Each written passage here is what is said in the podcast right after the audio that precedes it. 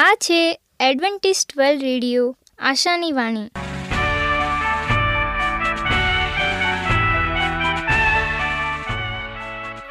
હું ગામિત સ્નેહા, અમારા આજના પ્રસારમાં તમારો હાર્દિક સ્વાગત કરું છું. આજે તમારા માટે અમે ખૂબ સુંદર, સ્વાસ્તિક અને આત્મિક વિચારો લાવ્યા છીએ. પણ તે પહેલાં સાંભળો દેવની સ્તુતિ માટે આ ગીત.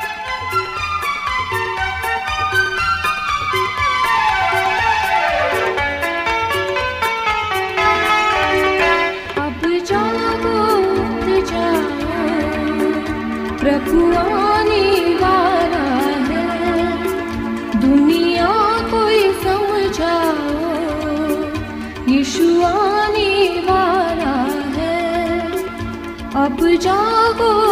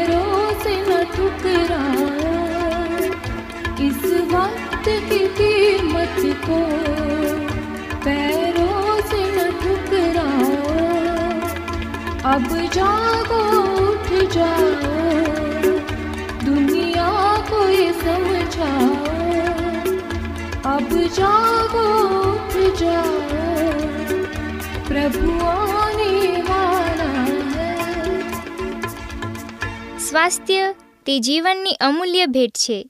તેને જાળવી રાખવા માટે આપણને શું કરવું? અને એના માટે આજે સ્વાસ્થ્યને લાગતા શબ્દો સાંભળીએ. સર્વવ્યાપક વ્યાધિ કબજિયાત. નાનકડું બીજ જોઈને ભાગ્યે જ કોઈને એવો ખ્યાલ આવે કે એ કોઈ વિશાળ વૃક્ષને પોતાની અંદર સમાવીને બેઠું હશે.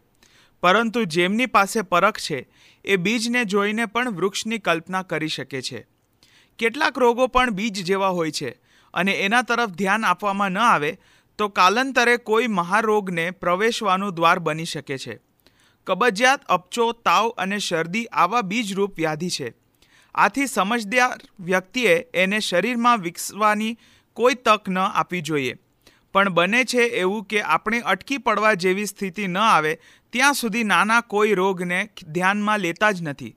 સમાજમાં એવા અનેક લોકો હશે જેને વર્ષોથી શરદી હોય, પણ એમાંથી ખાંસી, શ્વાસ કે ક્ષય જેવો કોઈ ભય પેદા ન થાય, ત્યાં સુધી ધ્યાન આપતા જ નથી. અપચો અને મંદાગ્નિ પણ મોટા અનેક રોગોનું બીજ બને છે. ડૉક્ટર આર્બુથનોટ લેનનો કબજિયાતને જ મોટા ભાગના રોગોનું મૂળ કારણ માને છે. આંતરડામાં જે મળ ભરાઈને રહે છે, તેનું ઝેર શરીરમાં અને લોહીમાં ભળે છે. અનેક ભયંકર રોગો એના લીધે થાય છે. બર્નાર્ડ મેફકેડના નામના એક વિદ્વાન ડૉક્ટરે કબજિયાતના અનેક કારણોની ગણના કરાવતા કહ્યું છે કે, આ એક એવો રોગ છે જેના તરફ ભાગ્યે જ પૂરતું ધ્યાન આપવામાં આવે છે. એનાથી ઉલટું એના તરફની બેદરકારી જ આજે આપણને ભારે પડતી જાય છે. આપણી હોસ્પિટલો દર્દીઓથી ઉભરાતી જાય છે. નિત નવા દવાખાનાના ખુલે છે અને તો પણ દરદ ઘટતા નથી. દક્ષ ચિકિત્સકો એ જાણતા હોય છે કે માથાના દુખાવાના મૂળમાં ક્યારેક કાયમી કબજિયાત હોય છે અને જ્યાં સુધી એની દવા ન કરવામાં આવે, માથાનો દુખાવો મટતો નથી. અને સરવાળે નુકસાનકારક એવી દર્દશામક દવાઓના આધારે જ જીવન વિતાવવું પડે છે. મસા, અર્શ અને ભગંદર જેવા વ્યાધિના મૂળમાં પણ કબજિયાત એ મુખ્ય કારણ હોય છે. જે લોકો કબજિયાતની દવા કરતા નથી અને મસાનું ઓપરેશન કરીને અટકી જાય છે. એમને ખ્યાલ જ હશે કે એકવાર ઓપરેશનથી નાબૂદ કરેલા મસા પણ ફરીથી થાય છે. જ્યાં સુધી મૂળ ન બને, ઝાડ ફરીથી જીવિત થાય છે. તેમ જ્યાં સુધી રોગના મૂળને નાબૂદ કરવામાં ન આવે, એ ફરી ફરીથી થાય છે, અથવા તો અંદર દબાઈ જઈને કોઈ નવા નામ રૂપે સાથે પ્રગટ થાય છે. દુનિયામાં આયુર્વેદ જ જેવું ચિકિત્સા શાસ્ત્ર છે, જેની પાસે રોગના મૂળમાં જઈને નાબૂદ કરવાની ઊંડી સમજ અને શમન શોધન, ચિકિત્સાની આગવી વિધિ તથા સળંગ સૂત્રતા છે. પણ આખા ચિકિત્સા જગતની એ કમનસીબી છે કે નથી એવી મૂળગામી ચિકિત્સા કરનારા સારા વૈદ્યો દેખાતા કે નથી એવી મૂળગામી સારવાર કરવાની સમજ કે તૈયારી ધરાવતા ધીરજવાન દર્દી મળતા. ચામડીના રોગો વિશે પણ એક આ મહત્વની વાત સમજી લેવા જેવી છે કે જ્યાં સુધી કબજિયાત હશે ત્યાં સુધી ગમે તેટલી દવા કરવામાં આવે તો પણ એ મૂળમાંથી મળશે નહીં. પરંતુ ચર્મ રોગના ઔષધો સાથે કોઈ સારું પેટ સાફ લાવનારું ઔષધ પણ આપવામાં આવ્યું હશે તો પરિણામની શક્યતા અને ઝડપ જરૂરથી વધી જશે. સારણ ગાંઠ એટલે હર્નિયા, કમરનો દુખાવો, ભગંદર, પિંડીમાં થતી કળતર તોડ, કરમિયા, ઓડકાર કે વાછૂટની વધારે પડતી તકલીફ, આફરો, પેટનો દુખાવો, આંતરડામાં સોજો, અનિદ્રાથી ફરિયાદ, અરુચિ કે મોડ આ બધાને એક યા બીજી રીતે કબજિયાત સાથે પણ સંબંધ છે. અને જે તે રોગની સારવાર સાથે મળશુદ્ધિના ઔષધો પણ ઉમેરવામાં આવે, તો પરિણામની સુનિશ્ચિતતા વધી જાય છે. તમક શ્વાસ નામનો એક દમ શ્વાસનો પ્રકાર વિશે છે. આમાં દર્દીને શ્વાસની એટલી બધી તકલીફ થતી હોય છે કે ખાંસી સાથે કફ છૂટતો જ નથી અને રાતભર પથારીમાં બેસી રહેવું પડે છે. હાફ ચડે છે, સખત ગભરામણ થાય છે. શ્રમનું કામ થઈ શકતું નથી. દર્દી તો ઠીક પણ ઘરના લોકોએ કંટાળી જાય છે. આવી સ્થિતિમાં દમ શ્વાસના ઔષધો સાથે કોઈ વિરેચક ઔષધ આપવામાં ન આવે તો રોગ ઝડપથી કાબૂમાં આવતો નથી. કેમ કે શાસ્ત્રકારોએ તમક શ્વાસની ચિકિત્સામાં એક સૂત્ર આવું પણ આપેલું છે, તમકેતુ વિચારેચનમ. અર્થાત તમક શ્વાસના દર્દીને રોજ પેટ સાફ આવે અને વાયુનું અનલુમન થાય એવું ઔષધ આપવું. અહીં આપણે કબજિયાતના કેટલા સાદા સરળ ઔષધો વિશે વિચારીએ, એ પહેલાં કબજિયાત થવાના કારણો અંગે પણ સંક્ષેપમાં જાણી લઈએ તો એ વધુ ઉપયોગી થશે. કેમ કે કારણોની નાબૂદી કે પરેજી વિનાની ચિકિત્સા આયુર્વેદની દ્રષ્ટિએ અધૂરી ગણાય છે. કબજિયાતના કારણો. આયુર્વેદ માટે સારી અને સાચી શકાય એવી લોક માન્યતા એ છે કે મોટાભાગના લોકો એવું જ માનતા હોય છે કે આયુર્વેદ એ રોગનો મૂળમાંથી મટાડતી ચિકિત્સા પદ્ધતિ છે.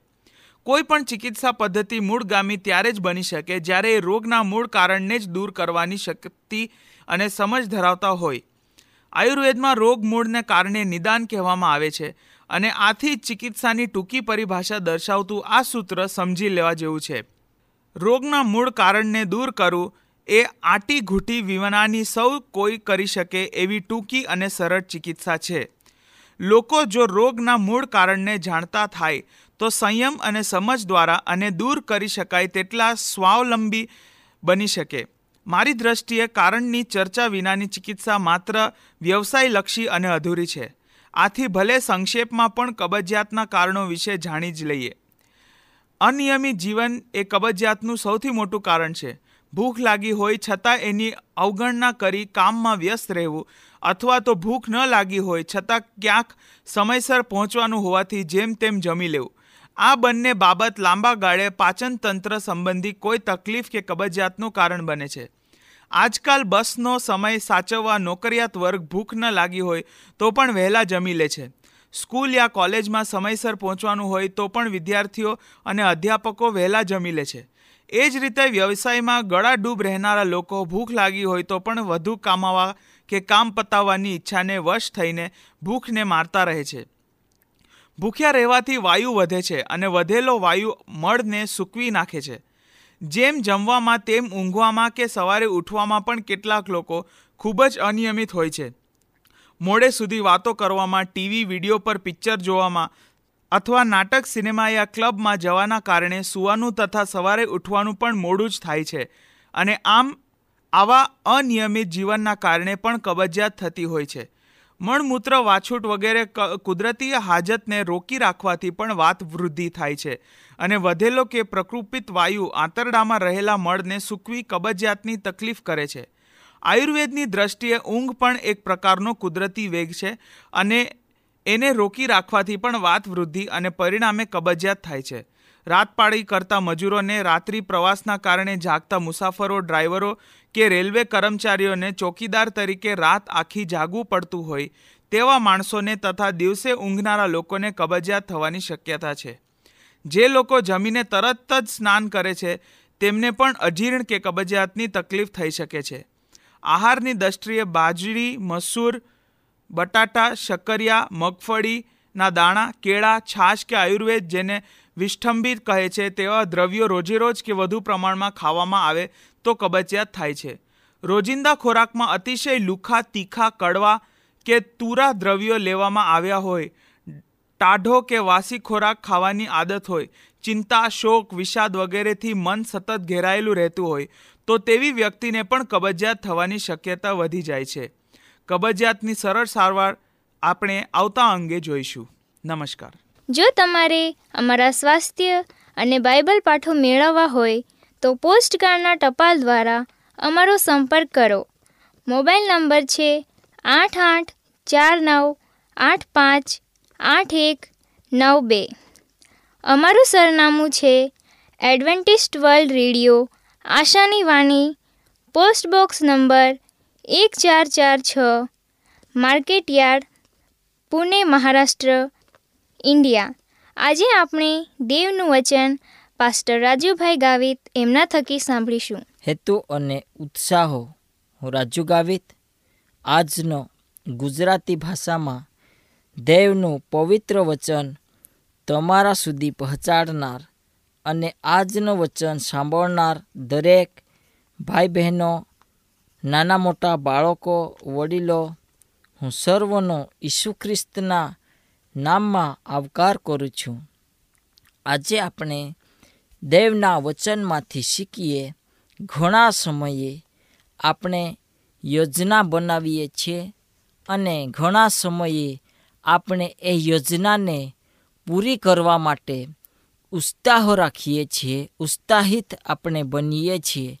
પરંતુ સમય જતાં આપણા હેતુઓ અને આપણો ઉત્સાહો એક સંપૂર્ણ પૂરો થાય છે, ત્યારે આપણો જીવન આપણે પરમેશ્વરની આગળ કેવી રીતે ચલાવી શકીએ? કારણ કે છેલ્લા સમયમાં આપણને હેતુ અને ઉત્સાહોની ઘણી જરૂરિયાત છે. હવે આપણે આજે એઝરા અને નેહમ્યાના સમયમાં બંનેના જીવનમાં મળતી શક્તિ વિશે અને તેમના જીવનમાં ઉત્પન્ન થયેલો હેતુ, ઉત્સાહો એના વિશે આપણે શીખીએ. એઝરા અને નેહમ્યા તેમના દરેક કાર્યોમાં એ જોવાની ઈચ્છા રાખતા હતા કે લોકોના જીવનમાં દેવની ઈચ્છા સંપૂર્ણ થાય. હા, લોકોએ ગરબડ કરી હતી. હા, તેઓને તેના માટે સજા કરવામાં આવી હતી. પરંતુ યહવા દેવ પુનઃ કરી તેમના વચન પ્રમાણે જો લોકો વફાદાર રહે, તો તેમને પવિત્ર ભૂમિમાં પાછા લાવવાનો માર્ગ ખોલવા અને જો વિશ્વાસ રહી, નિર્ધારિત કરેલા લક્ષ્યોને સંપૂર્ણ કરે, તો આશીર્વાદ આપવા તૈયાર હતા. અને દેવે તેમના ડહાપણ પ્રમાણે બે ખૂબ જ સમર્પિત પુરુષો પસંદ કર્યા. કોઈક અંશે મૂસાના જેવા બે પુરુષો આ પુનઃસ્થાપનામાં કેન્દ્રીય ભૂમિકા નિભાવવા માટે, જેમ કે તેણે પહેલાં પણ ખાસ કાર્યો માટે મૂસાને પેઢીઓ પહેલાં ઉપયોગ કર્યો હતો. આ બે માણસો જેવા મહાન આગેવાનોનો એક જ ધ્યેય હોય છે, તેમનો જીવન જીવવાનો હેતુ અને તેમની દ્રઢ ક્રિયાને આગળ ચલાવવું અને એવું કહી શકાય કે એજરા અને નેહમ્યા બંનેના જીવનમાં એવો હેતુ હતો કે તેઓને જે દીર્ઘ દૃષ્ટિ હતી કે ઈશ્વરના લોકો ક્યાં રહેવા જાય છે? અને તેઓ તેમના જીવનમાં કઈ રીતે ચાલે છે?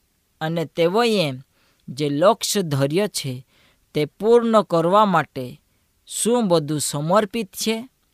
એઝરાએ શાસ્ત્રોનો અભ્યાસ કરીને અને લોકોને વચન શીખવવાનું કામ કર્યું.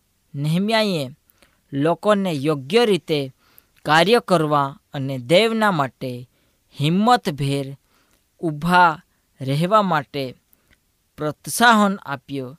બંને માણસો પુનઃસ્થાપિત યરુસલેમ જવાની ઈચ્છા રાખતા હતા, પરંતુ ફક્ત સામગ્રીની પુનઃસ્થાપના જ નહીં, તેઓ તેમના રહેવાસીઓના જીવનમાં આધ્યાત્મિક પુનઃસ્થાપના અને સુધારણા પણ જોવા માગતા હતા.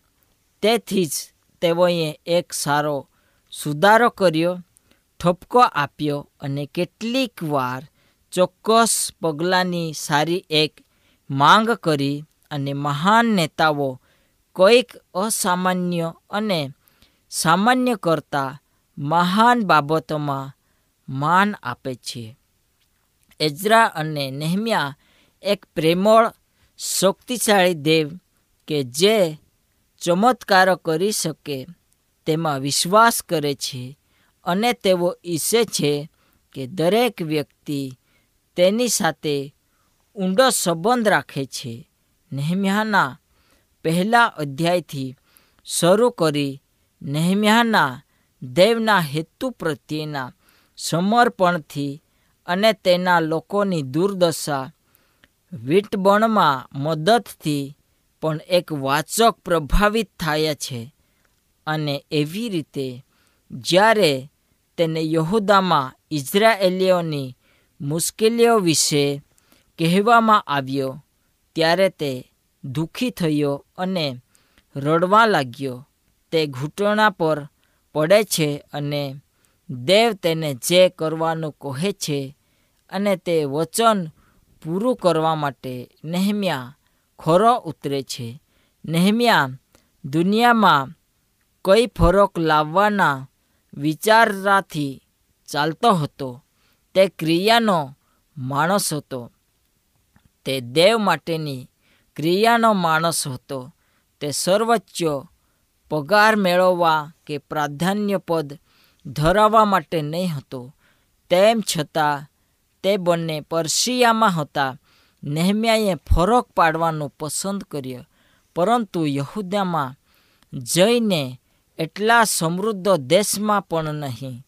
દરેક પગલે વિરોધ સાથે અને તેની સામેના અવરોધોને ધ્યાનમાં લીધા અને ત્યાર પછી તેઓએ એક વિશ્વાસુ પગલું ભર્યું અને તેમના જીવનમાં તેઓ નમ્રતા અને દ્રઢતાની સાથે આગળ અને આગળ વધવાની કોશિશ કરતા થોડા સમય પછી નહેમ્યાએ રક્ષણ માટે રાજાના દરબારને સ્વીકાર્યો, પરંતુ એઝરાના દાખલામાં તો માનતો હતો કે જો તેઓ રાજાને કોઈ પૂછશે નહીં, તો દેવ તેઓને સારું એક બતાવી શકે છે. આમ, જ્યારે તેઓ કોઈ નુકસાન સહ્યા વિના યહુદા પહોંચ્યા. ત્યારે તે દેવ યહોવાને આભારી હતો અને કદાચ અમુક પરિસ્થિતિઓમાં આપણે બીજા લોકો પર વધારે આધાર રાખીએ છીએ અને દેવને પોતાનું કાર્ય કરવા અને તે સમય આપતા નથી. એઝરાઈએ દેવને આ પરિસ્થિતિમાં કામ કરવા દેવાનું પસંદ કર્યો અને રાજાને સાબુત કરીને બતાવ્યો કે ખરેખર યહવાઓ દેવ એક શક્તિશાળી દેવ છે. જો કે એઝરાએ ધારણા સાથે કાર્ય કર્યો અને તેમણે લોકોને એક સાથે બોલાવ્યા અને તેઓએ ઉપવાસ કર્યા અને પરિસ્થિતિ અંગે પ્રાર્થના કરી.